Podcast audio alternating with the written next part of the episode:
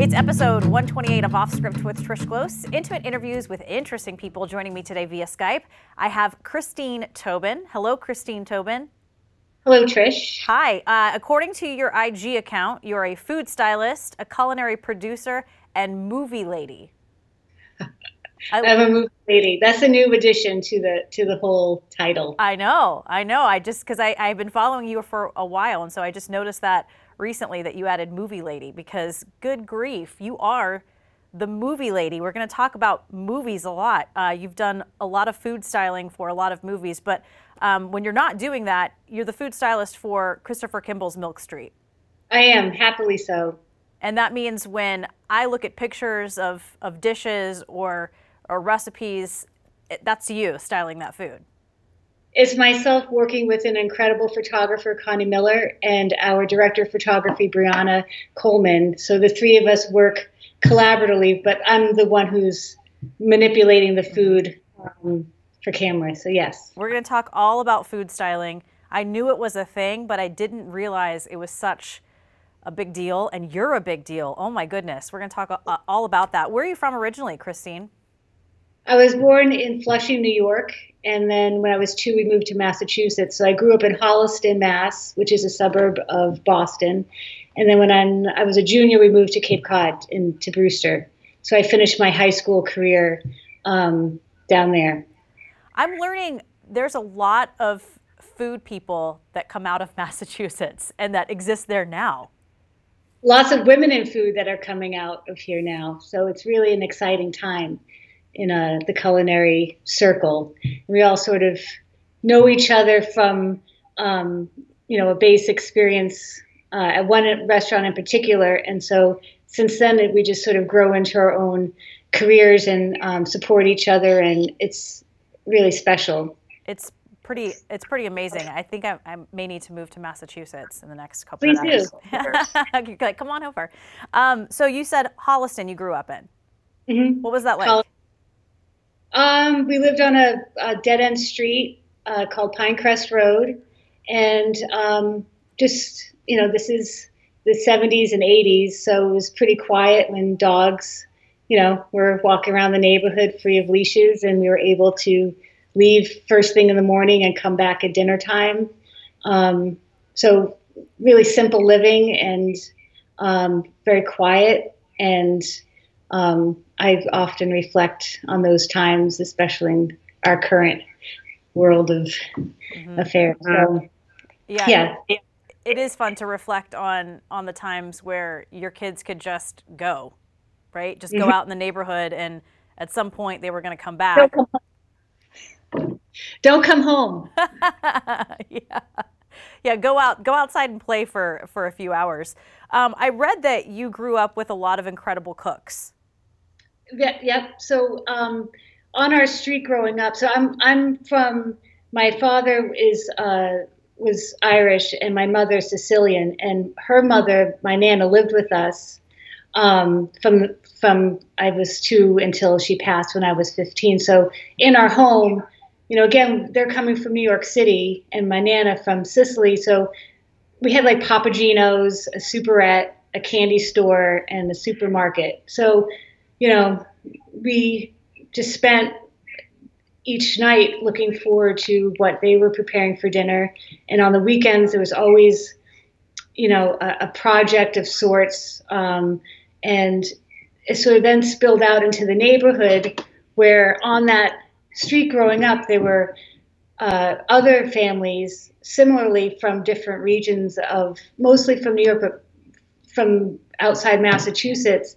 And the one thing that they all had in common was their love of food. And it brought um, these couples together and the families together. So they started this a group called the Gourmet Club, where once a month, um, and then once the kids started getting a little bit more active, it turned into maybe once every two months. But basically, the women would sit together, have tea or a cocktail going over menus, and it would be a certain region of the world that they would focus on and um, inspire each other, get uh, research recipes, and then rotate the houses and throw this big um, dinner amongst the, the six couples. and um, from that from those experiences, I learned a great deal about entertaining, about friendship, about how food um, brings people from all over together. And um, I, I, was just recently gifted from my mom the binders of all the recipes and all the menus from Gourmet. So I'm pretty excited about it.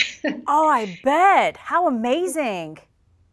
So it's not different. Like that's what people are, you know, it's not, it's not a lost art. And it's interesting now in our COVID times where people aren't able to go out to dinner and not able to um, see friends as much. There's, you know, more home cooking mm-hmm. and mm-hmm. research and um, trial and errors. And we all look so forward to when we can all reconvene and, and entertain. And um, I was lucky to have had those um, those experiences early on in life for sure. Your mom and your neighbors were a little ahead of their time, maybe. I think. Maybe so. I don't. I don't know anybody else. All of us, all the families there, you know, I should say, all many of us didn't have family, you know, outside family like we were the immediate family. So it sort of grew into this family unit. And I, I talked to one of my friends from that group this morning, in fact. So, you know, they're like cousins. Sure. Um, I bet. So they're important to us for sure. Um, I lost my my grandma a, a, a while back, a, a few months ago, and I'm I'm a little jealous that you lived with your nana for that long. That's amazing. I'm, I'm, I'm thank you. I, I wish, I wish she was still here, but I channel her as much as I can. There's yeah, something about grandmothers, really. Yep. Yep. Uh, so, and, and I've, I've been doing this recently, the like the Sunday supper project, right? Mm-hmm. So your weekend, you have lots of time. You can do something that takes maybe 12 hours or, or two days. I'm just curious, what kind of what kind of projects did did mom and, and Nana work on over the weekend? Oh well, there would always be like a sauce simmering. I mean, we are definitely a big Sunday sauce family, but you know, it was always like the antipasti, then the pasta, then the meats, and then the salad, and then you know something for dessert. So it was definitely like a beginning to end, you know, rotation of plates and settings and and such. And then probably i don't know how old i was but my mother then worked at a at a church with these priests that were all from italy called it um, it was at the fatima shrine. And so then my nana and her would invite the priests over for dinner on sundays. So then they wanted to cook because they got to have like their family time this extension of Sure. You know, where they're sure. from and share their dishes. So like veals and various seafoods and it was it was a treat. I and I, I yeah. I bet. I bet. Were you an artsy kid growing up? Definitely an artsy kid. How so? I definitely was like a kid who um, would spend hours drawing or painting. Um, definitely living, you know, in sort of like this space of how I think I think I always saw things a little bit differently. Um, definitely sensitive, you know, arty type. um, but here we are. Yeah. Well, you followed that path, right? The art path, even in school. Yeah. Mm-hmm. Always. Uh, what did you go to? Because you went to, you graduated from the School of the Museum of Fine Arts. Mm-hmm. What were you go- Yeah. What were you go? What were you going to do? Um, well, I think if I had known or have been um, sort of inspired or supported to to follow a career in culinary arts, I might have at that you know when I was a young person. But being you know always interested in art, um, I first actually after high school went to school Endicott College in Beverly, and I went there with um, the intention of being a graphic designer. So I have an associate's from there um, in graphic design. And then I took a few years off and then found myself at the School Museum of Fine Arts, which back then in the early 90s, you know, they had a diploma program, they had a fifth year program, which counts as a, um, a year of graduate work, and then the BFA at Tufts University. So I went to school for maybe a bit too long, I, I have a hard time regretting it because I, I'm so lucky to be in a in a profession and have a career that I am utilizing all aspects of my education. Um, so that's what I went to school for. Yeah. But I always worked in restaurants to support me going to school forever. Yeah. And w- at what point did the light bulb go off for you where you're like, this is this is a thing, being a food mm-hmm. stylist, and mm-hmm. I can actually turn this into a job? I was uh, working at Oleana in Cambridge, um, Chef Ana Sortun. I was there for about six and a half years, and um, as a as a server, um, and it was there that I was able because you know there was this open kitchen so, you know, you're staying there looking and waiting for food to come up and you're talking, and there's a big family atmosphere um, amongst the staff as a whole, um, dictated from, from her and her personality. She, she was and still is an incredible force of friendship and family, but um, able to ask questions to her and other chefs about the preparation of foods and sort of taking what I saw and bringing it home and cooking it myself. Like I basically was self teaching under the guidance of her and the chefs by just observing. And one day I turned to a friend who's now an interior designer. She was a host at the time. I was like, I think I want to be like this thing called a food stylist. I don't know. I grew up with gourmet and Bon Appetit. Um, and of course the influences of my mom who would look at the cover of bon appetit or gourmet and prepare this to, to picture perfect exact execution so but then how do you become one and uh, who knew and um, it's a definitely a very tough niche of a of a an area of photography and advertising and also film work to sort of get into um, but here we are at Oleana, and and um, they were actually at my father's wake um, because he had passed, and she was um, embarking on her first cookbook, Spice, and said, "Oh, I have to find this." Person like a food stylist and the same friend julianne who was the only person i had said this to said oh that's what christine wants to get into and i that was my first job was being ana's assistant um, as food stylist. Wow. So it's all sort of like it's funny how life just brings things forward in the universe, and you just sort of pick, you know, you just mm-hmm. say yes and.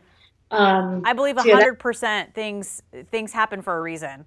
I mean, there mm-hmm. was just a, there was a reason why you were working there. There was a reason why you uh, were absorbing all of these things. I mean, it was just in your path to do that. I believe I believe so very much, and I don't take it for granted one bit because I'm I'm definitely lucky that um, that I, I was I was there. Right. And obviously, food styling has been a thing because, as you mentioned, I mean, magazines and, and cookbooks with pictures on them. I mean, someone's putting that food on the plate and making it look pretty.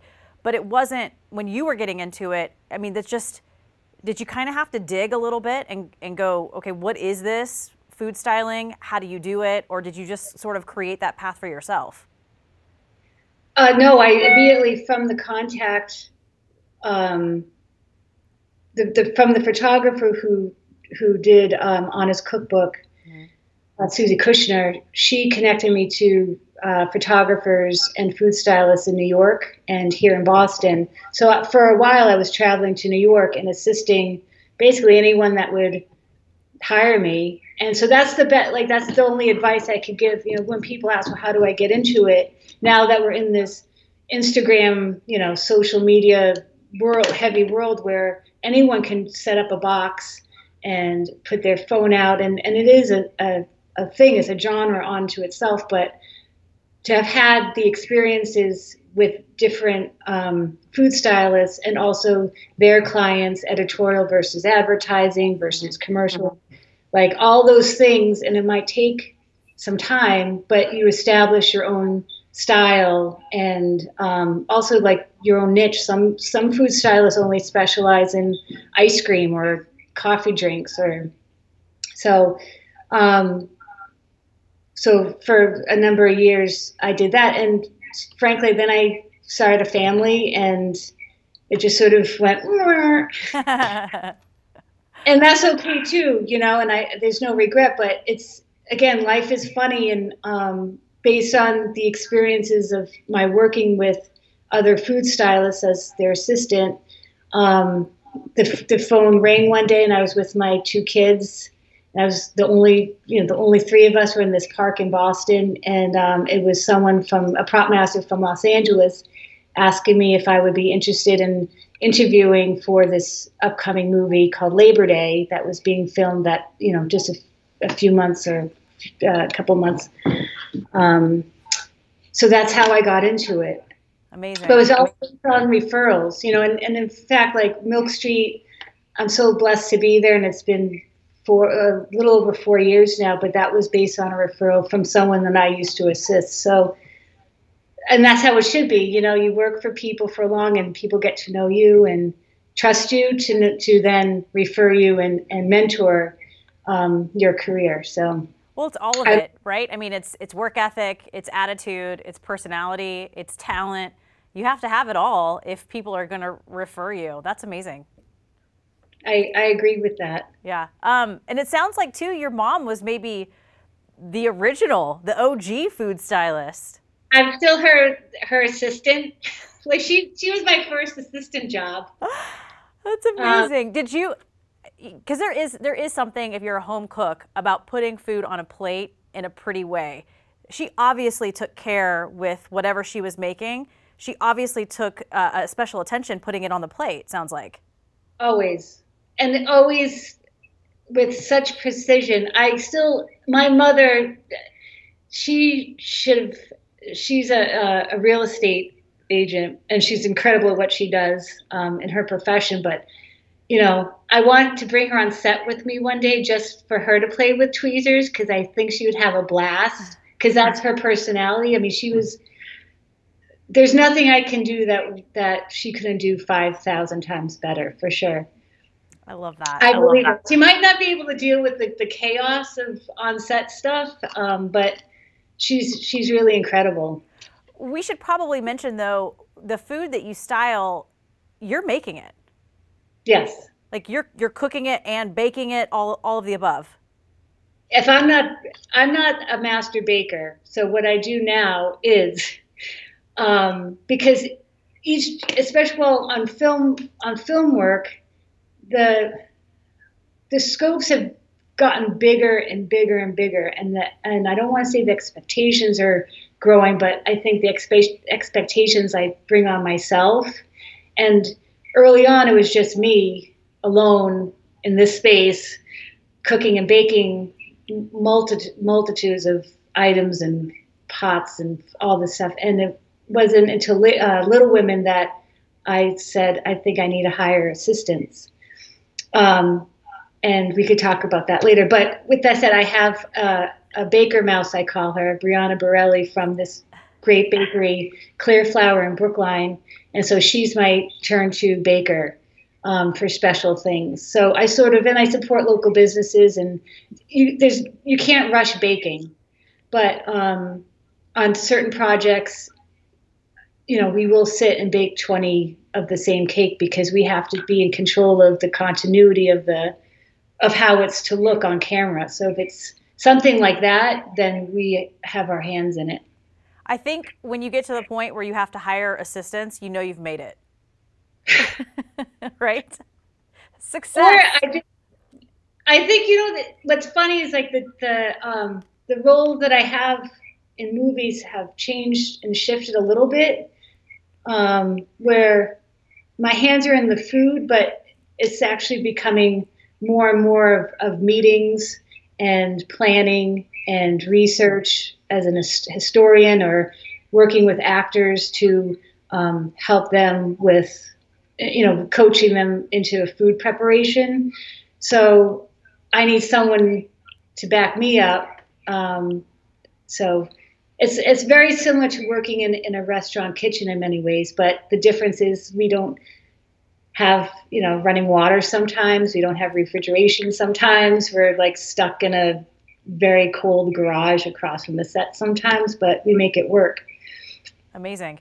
Um, and food, before even I, I discovered you, um, and after seeing kind of the work that you've done, food plays such a huge role in movies and television shows, all of it. I mean, that's that's what I gravitate towards, obviously, because I'm a food person. But wine, cocktails, all of it. I like that's what I am looking at when I'm watching a movie. So it plays a huge role. It does, and people more. I mean, we're now in this food obsessed culture. I mean, we are, and it's a big part of our pop culture. And what happens is it's not so much even about the preparation or it's it's setting and helping establish a scene and a storytelling in, in the characters. Um, so it's it's very it's put forth so easily now to identify certain things that are are key points in in um in this in the story by seeing the by seeing the food. Um, I just recently saw Anne with an E. I don't know if you've seen that, but it if being it's not it's not based on food, but the food scenes in it are just so special and beautiful and and a period piece that whoever and I'm trying to find who styled it, but to get in touch with them to be like, you totally nailed that. I'm yeah. so amazing. Well, I just think about Godfather, for instance. The my favorite part of The Godfather is when he's making the sauce. Yes. In the kitchen, and it's just I don't know, it's maybe 30 seconds of this entire movie, but I love it. It's the best part. is part. It the garlic scene? Is it when he's slivering the garlic? So oh, that yeah. that's uh Goodfellas, I believe. Oh, that's Goodfellas. I'm sorry, sorry, sorry. Go on. But that's my favorite part of Goodfellas too, when they're in prison and he's slicing the garlic with the razor blade and, and he's teaching him how to make the sauce, the Sunday sauce. So I mean, it, it is it is truly important for movies. And you worked on Little Women, but you also, I just want to name a couple others Joy, American Hustle, as you said, Labor Day. Your list of movies, like dozens, more than a dozen movies you've worked on. Yeah, it's. I'm pretty excited about it. Movie lady. That's different. why you're the movie lady. That's the movie lady. Um, and here in Boston, the the the the pictures that are coming, we as a as a crew, you know, we are a, a union crew locally, 180, uh, sorry, uh, IATSE 481. We are getting such incredible projects that um, it's just been a really exciting time here in New England.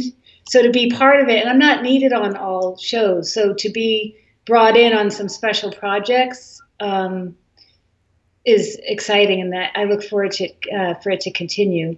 I bet that is amazing. So I just look at Little Women versus, let's say, American Hustle. I mean, uh, yeah. completely different time periods, obviously. What kind of research, and we can even just go with Little Women, what kind of research goes into figuring out what kind of food you're going to be creating and styling for this movie? Um, well, first, for Little Women, when I got the phone call from the prop master, so my, my position is although food stylist or, or consultant is I work directly with uh, the prop master. Um, so I got a phone call and I happened to have that weekend free, and so I went up to the um, to the Alcott House in Concord and had a very lovely four-hour chance meeting with the director there, Jan Turnquist. So I was able to have this special alone time with her, I can't, I mean, it was a gift. So the research started there um, so I can understand exactly who the Alcotts were and what they ate and how they prepared food. So then sort of dive then into the book a bit more and revisit it. And then from there, just researching various recipes, but not having really the time to take old school recipes like that old world recipes like that and our flours are different our eggs are different our dairies everything's so different that i compared certain recipes to more modern takes so um, I have one here, the Violet Bakery. I have my whole list here. I brought some of the cookbooks here. Yay! Um, uh, Food 52 is a, I'm a huge fan of that. There's just for even the simplicity of their baking. There's a lot of baking, Little Women. um, spice cakes, breads, that sort of thing. So that's how that research um, sort of evolved. And I'm because I'm a visual thinker, um, I use Pinterest a lot. So I develop mood boards and storyboards. So then everyone's like the process is like everyone understands visually what I come to set with that reflects the script or the character or what and from there we sort of build out the menu. Well, I'm sure it helps probably the people working with you because you're probably all very visual. So if you have this is what I'm looking for, it helps them go, oh, okay, this is what we need to focus on. Yeah, yep. And I, I put it out on, you know, uh, like a storyboard as if like old school advertising tricks. like PowerPoint is like, you know, I tag a, a, a printout on a foam core and with each scene it's always lined out. So no, everyone is understanding and seeing that what they see is what they're going to get, and it's up then up to the actors what they're going to do with it. What were the challenges on Little Women? Because there was a lot of food. There was a lot of food, and a lot of food that you don't even see. You know, that's the also the beauty of food on film is it's not just there for the immediate, you know, like your sauce or the garlic to that is scripted, or um, it's also flushes out into set dressing. So, um, so you'll have like beautiful cakes in this ballroom scene where, um, you know, Jo and, and Laurie are just dancing and all, you'll just see cakes and cookies and chocolates, you know, everywhere. So, um, also, you know, if you see Marmee um, making jam or someone's baking, it's I go in and do the set dressing and messing up the counters as, as what would what would look seem natural because sure. it all has to like make sense. Right. You know. So you're th- throwing flour everywhere. you're throwing flour everywhere. How for fun! Sure. Lots of eggshells, lots of you know dirty pans here and there, but you know that's just a you know that's a whole other part of it. And I think the more I've been more involved, I'm given the freedom to have on set it's it's I'm able to sort of flesh out what is singularly the, the reason why I'm there, which is food styling, but then really sort of get into um, other, you know, other not I don't say departments, but other parts of the storytelling. Right. Like set Well, again, it's you're you're telling your own story through this food. It has to make sense. It has to make sense, yeah. Right. Um, so far, in your career, what's been what's been maybe the most fun project you've worked on? Um, I wish I could talk about the most recent projects um, because. Um, stay tuned, everyone. stay tuned. Stay tuned, everyone. I mean, I could, I could, I could say, you know, I, I wrap recently wrapped uh, the Julia Child pro, uh, pilot for HBO. I'm so excited.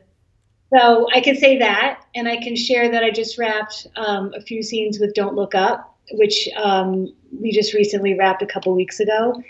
So, um, which is modern day, whereas with Julia, it was you know based in the '60s. So those are like those are super exciting opportunities, and and Little Women. Each job has brought on so many different things that I've learned and grown from. For sure. I mean, literally, you can't get bigger than what that project was between Greta and Amy Pascal, who is the producer or one of the producers, and the the the staff. You know, the staff, the the talent. Um, but there was a lot of a lot of food, and um, when you're asked to do to, to be to, to style the food on a series involving Julia Child. I mean, most like sh- she's one of my heroes. So I, I, just that makes my stomach almost flutter. It's amazing. Yeah. It was no no pressure. right? Hey, no pressure. We need you to make make Julia Child food look amazing. And she I mean her her recipes are insane. Yeah. No, it was but the key and what I find, and, and this will probably it'll be something that I'll, I'll touch on later, but it's the idea is just as long as you keep things simple, you know, with various projects like, you know, there's some things that will come to me that are scripted or from the director and, and in this case it's it's using her recipes, but you're keeping the food simple, you're keeping the execution simple and streamlined. So when you're on set, it's just you want to keep things super smooth. And I think that is a huge challenge to have on each day that I'm on set, but it takes a, a, uh, a crew of strong person, you know, calm personalities to sort of get get things done. Yeah, you have to be. You have to be the calm among the chaos, right? Which restaurant work comes into play because if you're in the middle of the restaurant and you're in the weeds and you forgot someone's steak, you're going to wait by the window and you know exactly how long that steak's going to take to cook For and sure. stay calm. For sure. Would you consider yourself a different kind of food stylist because of all that you put into it as far as you're you're cooking it, you're baking it or you're getting help with that? I mean, do other food stylists do that?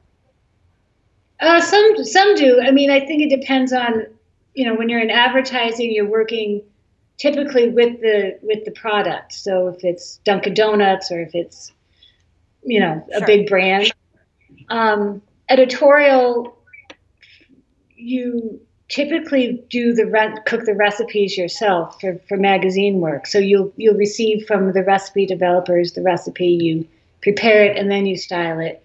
Where something like you know where I work as Mil- at Milk Street as editorial, the last person to touch the food before it comes to me is the kitchen manager, Wes Martin, who's awesome, and so he's the and it's his job. Like he's the last person to test this recipe out before I get it. So it's quite a luxury. So in that case, I don't I don't have to prepare, but I'm part of the the the last moment of execution and and um, and then something like the movie work is just a completely different beast from everything because it is technically food for camera, Mhm.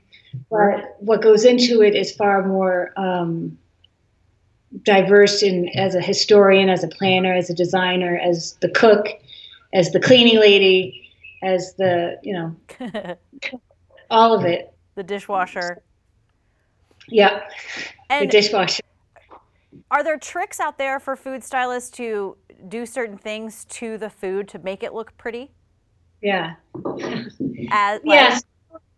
Yeah, so I like to stay away from that. I definitely don't and and it's not because and I, I'm saying it, I don't mean to say it in this judgy way. It's Not just not my comfort zone and especially when actors are surrounding a table and one of my favorite parts of what I do on movie work is that tablescape and that gathering. It brings everything of my whole life together in that moment. Um, so to have something that an actor can't enjoy, scripted or not, because you don't know what anyone's going to do until they're they reach for it and they put it in their mouth. Mhm. Um, all the all that food needs to be beautiful and edible. edible. that's what I was gonna say. But I think that's where I was getting at, calling you a different kind of food stylist, because everything that you create and style, and it's you can eat it, you can put it in your mouth, and it's tasty. Yes, always. And it's kept safe and beautiful. And typically, and, and sadly, you know, and part of the problem with the industry is there is, it is a wasteful situation from time to time. But luckily, between myself and my style, my assistants, Carolyn and Rachel, we keep things on such a food safe lockdown and bring um, like pastry boxes. We bring Tupperware, so we package things up, make little kits up.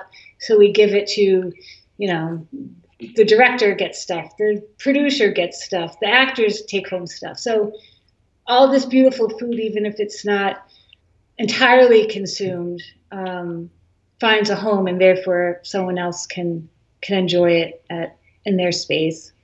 Um, I heard, I listened to the interview you did with um, on the Cherry Bombe podcast. Uh, very popular on set. You are. I, I, I, well, now we, the more films we do together, you get, it's such an incredible, it's like, I always compare it to restaurant work because you're stuck in this situation that's so wacky.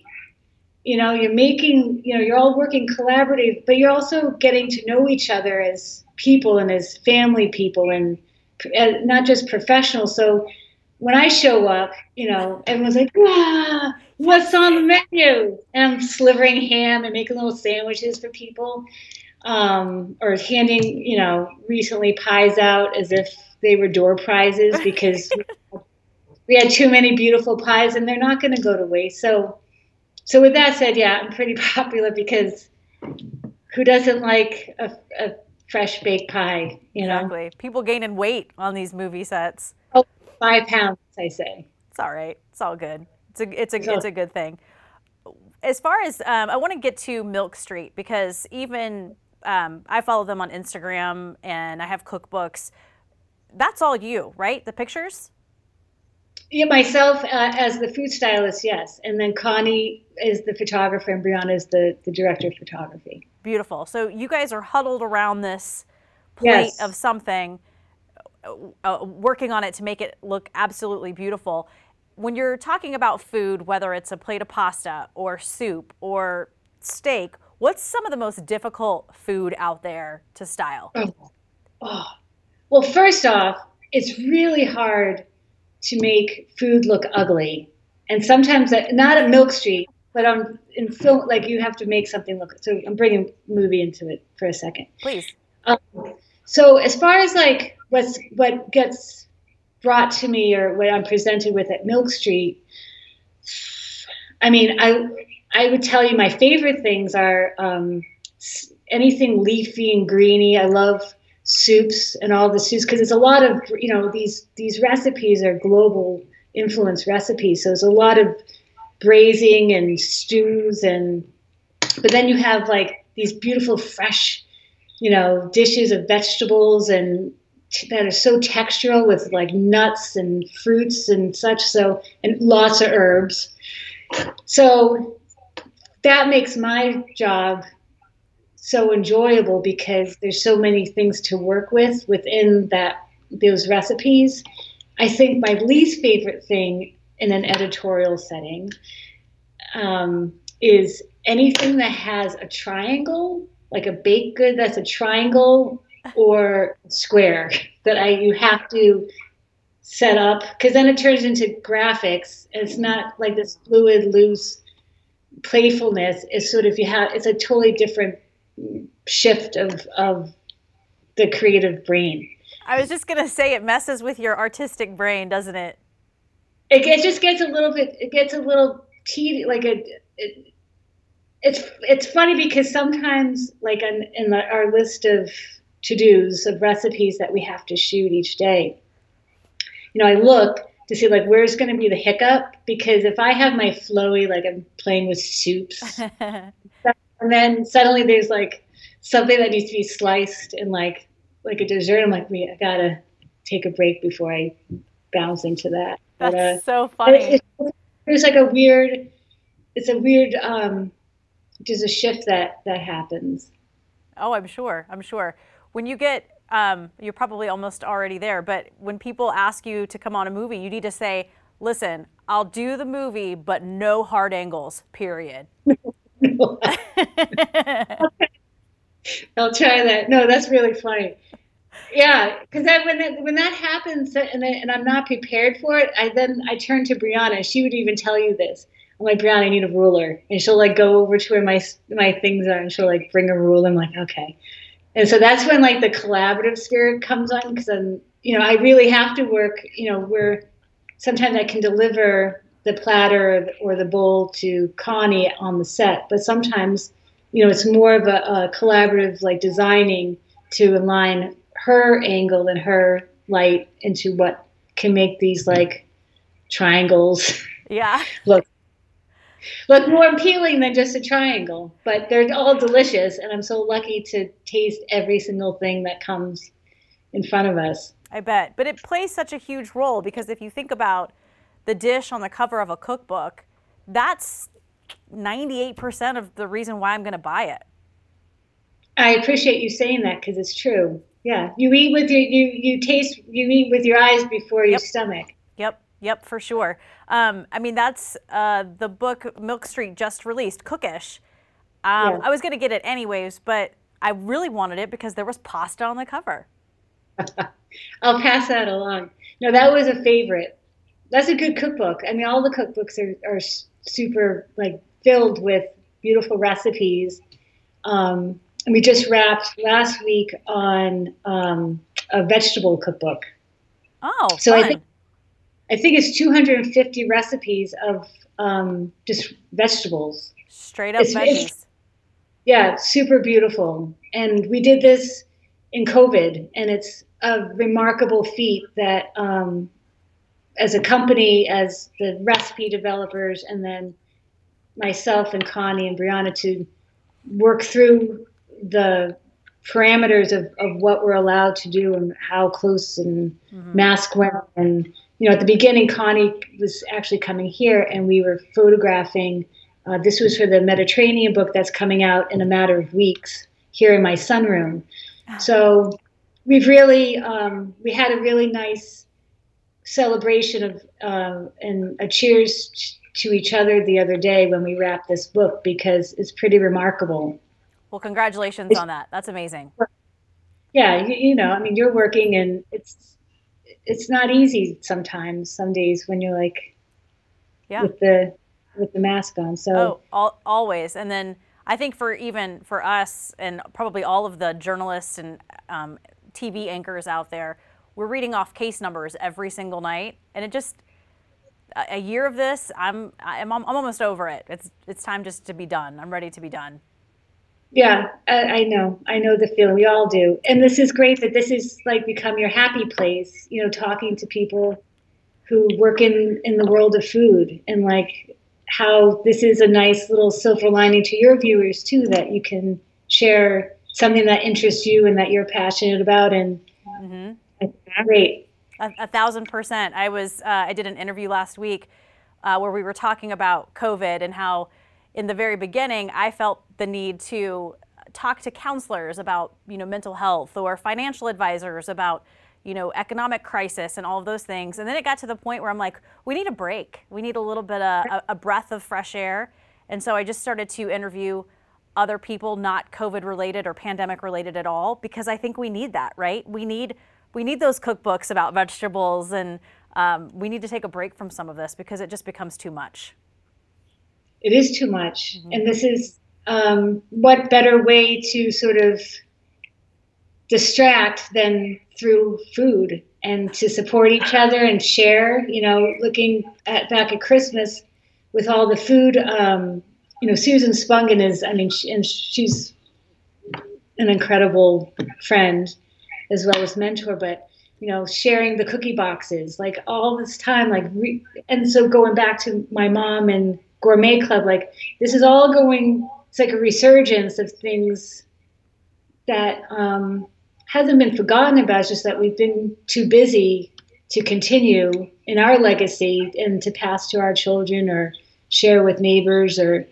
so i, I look forward to seeing um, well i look forward to continuing what has always been established in my life personally through my mom and continue it you know through now my children you know bringing you know to my 80 year old neighbor from italy you know her little treats you know. Perfect.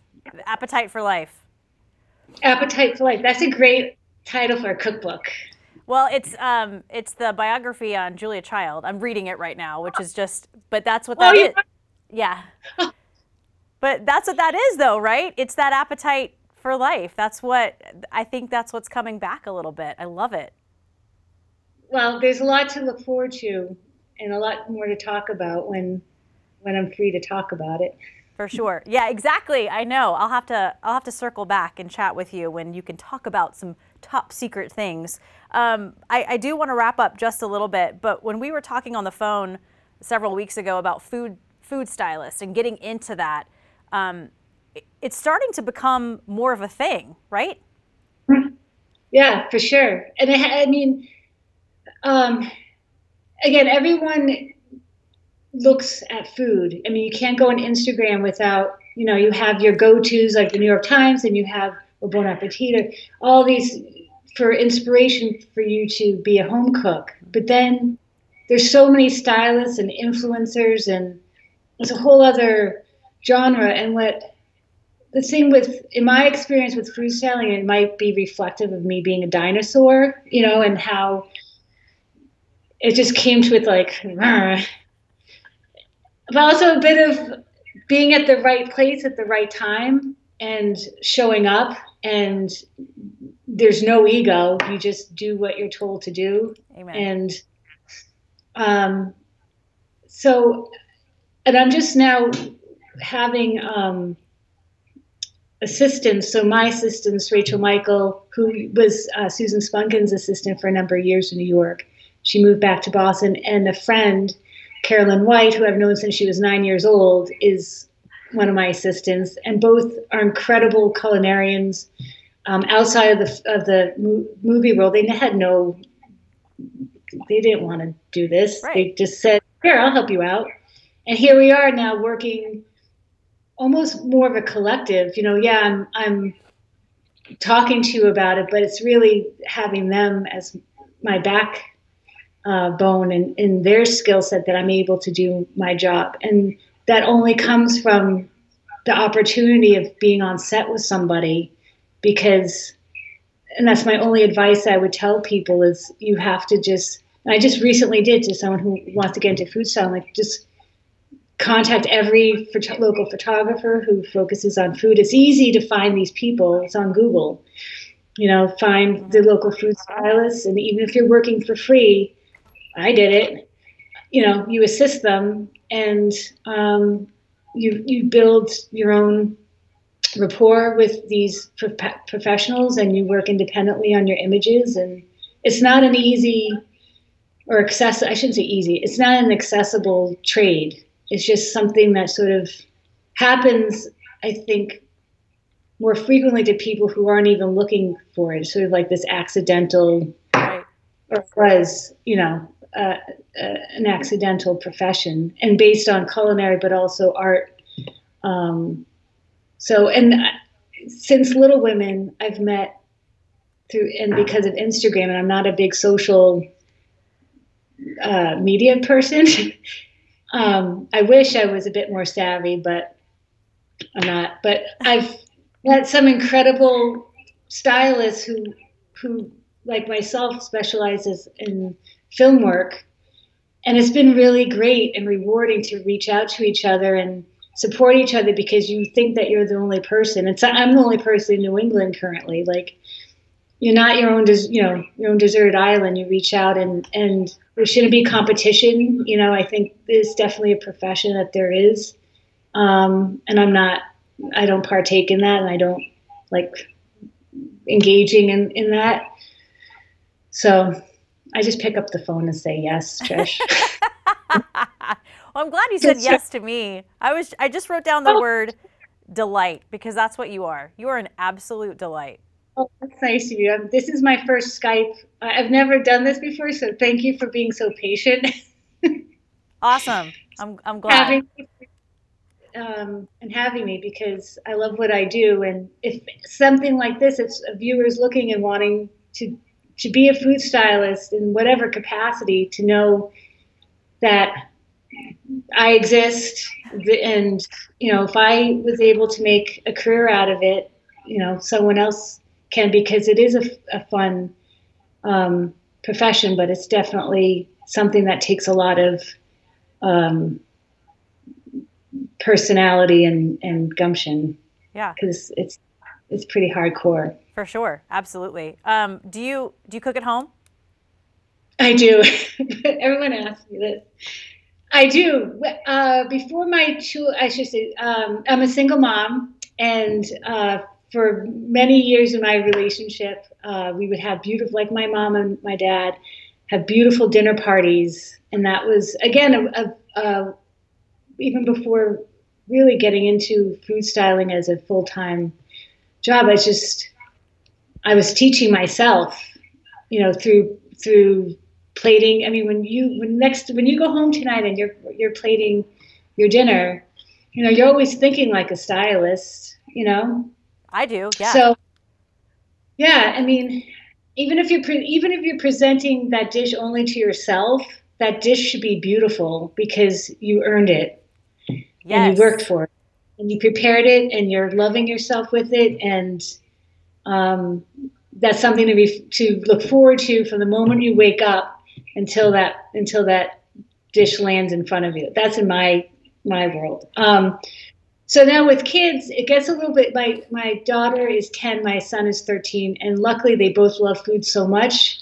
Um, and now they're at ages that they want to to partake in the preparation, which is super fun. I bet. But I keep things super simple with them. So yes, I still, I, you know, I cook, but I keep things very, very simple. Um, and similarly to how I cook for set, you know, it's just a lot of freshness, textures. Mm-hmm. Maybe they don't want, you know, slivered almonds on something. We'll put it on the side. You know, things like things like that. But I do miss um, the entertain, uh, entertaining um, aspect of family life, and I look forward to um, once things are lifted and we're able to welcome people into our homes again to build those tablescapes for friends and family because it's great doing it for a group of like young dudes. We call it the annual meatball conference at my house, where my son and like 10 boys come over and I just like make the big pot of sauce and then was like meatballs.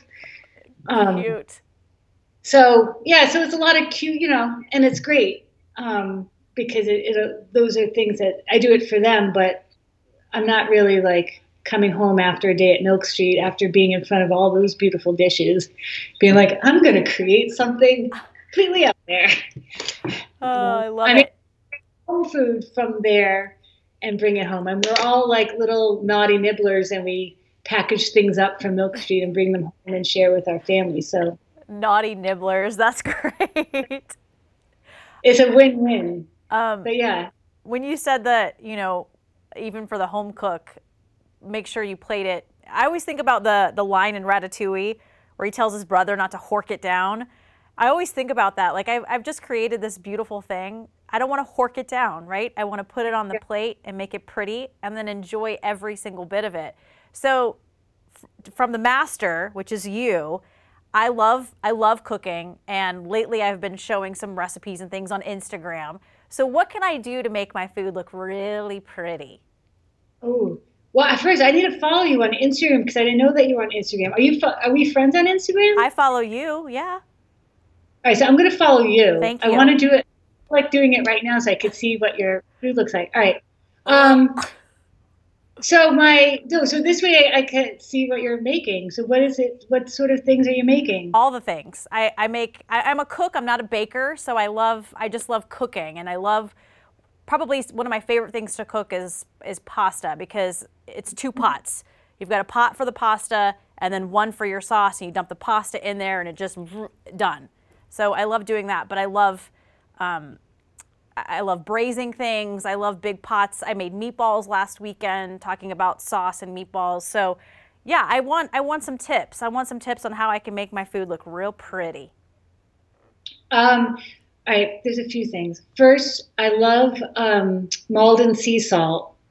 The fleur de sel. Uh, uh, if I had a box, I would give it. Yeah. show it to you. I know exactly what Just, you're talking about. I have a tub of it. Yep so it just adds that flicker of, of light that hits it, adds a little dimension and, and but those are more for say like steamed vegetables or so, uh, vegetable of, of okay. sorts or, or your final touch for say a chicken dish or um, a meat dish. Okay.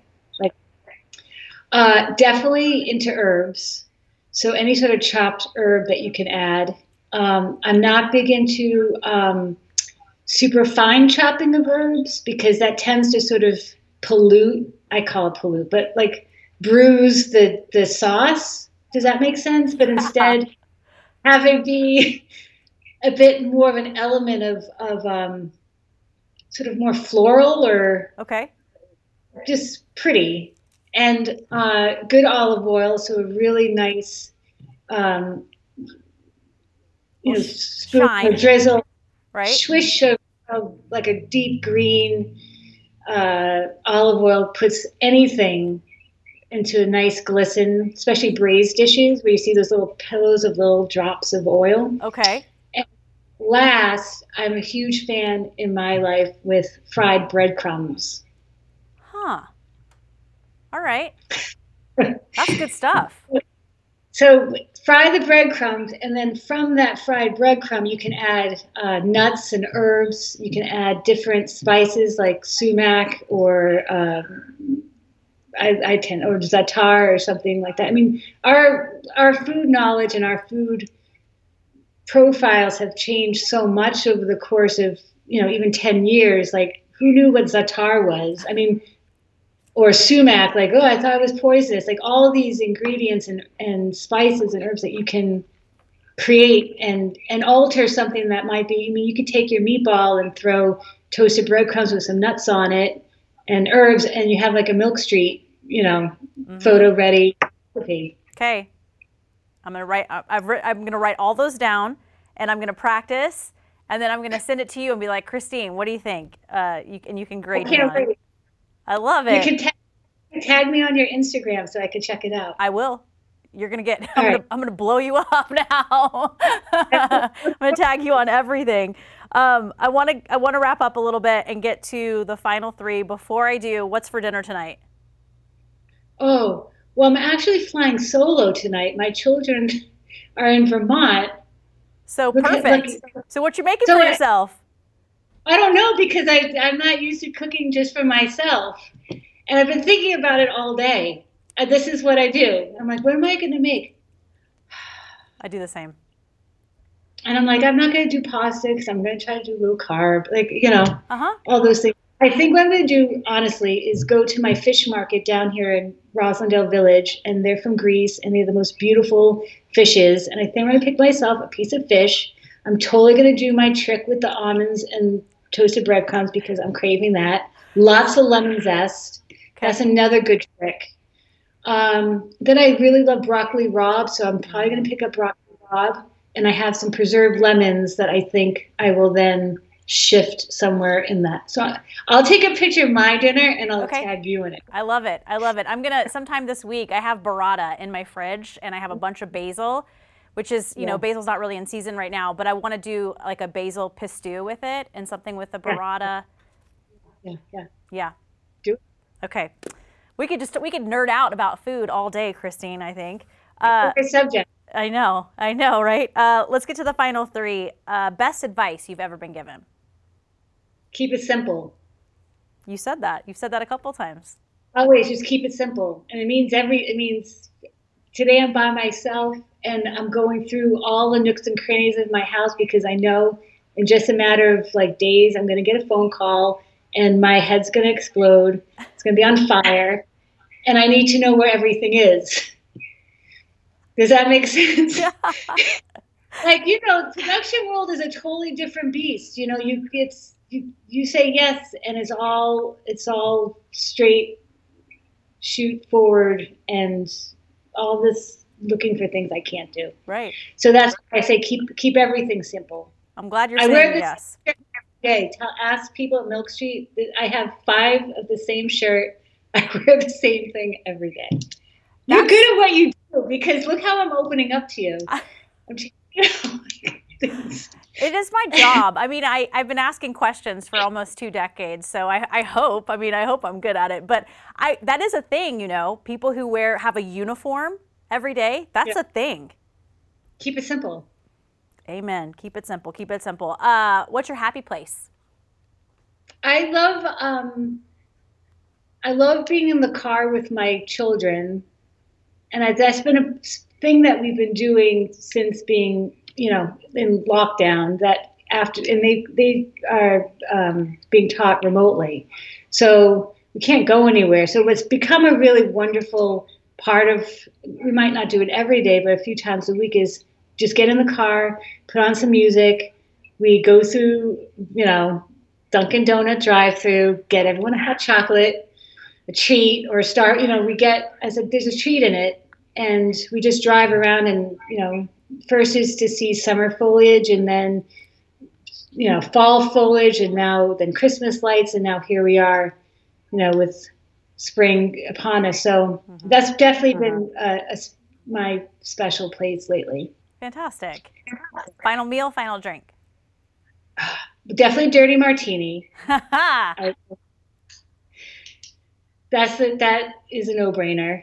And um, i have to think about because when I don't, because I work in food, the last thing I want to do is deal with, I don't like it.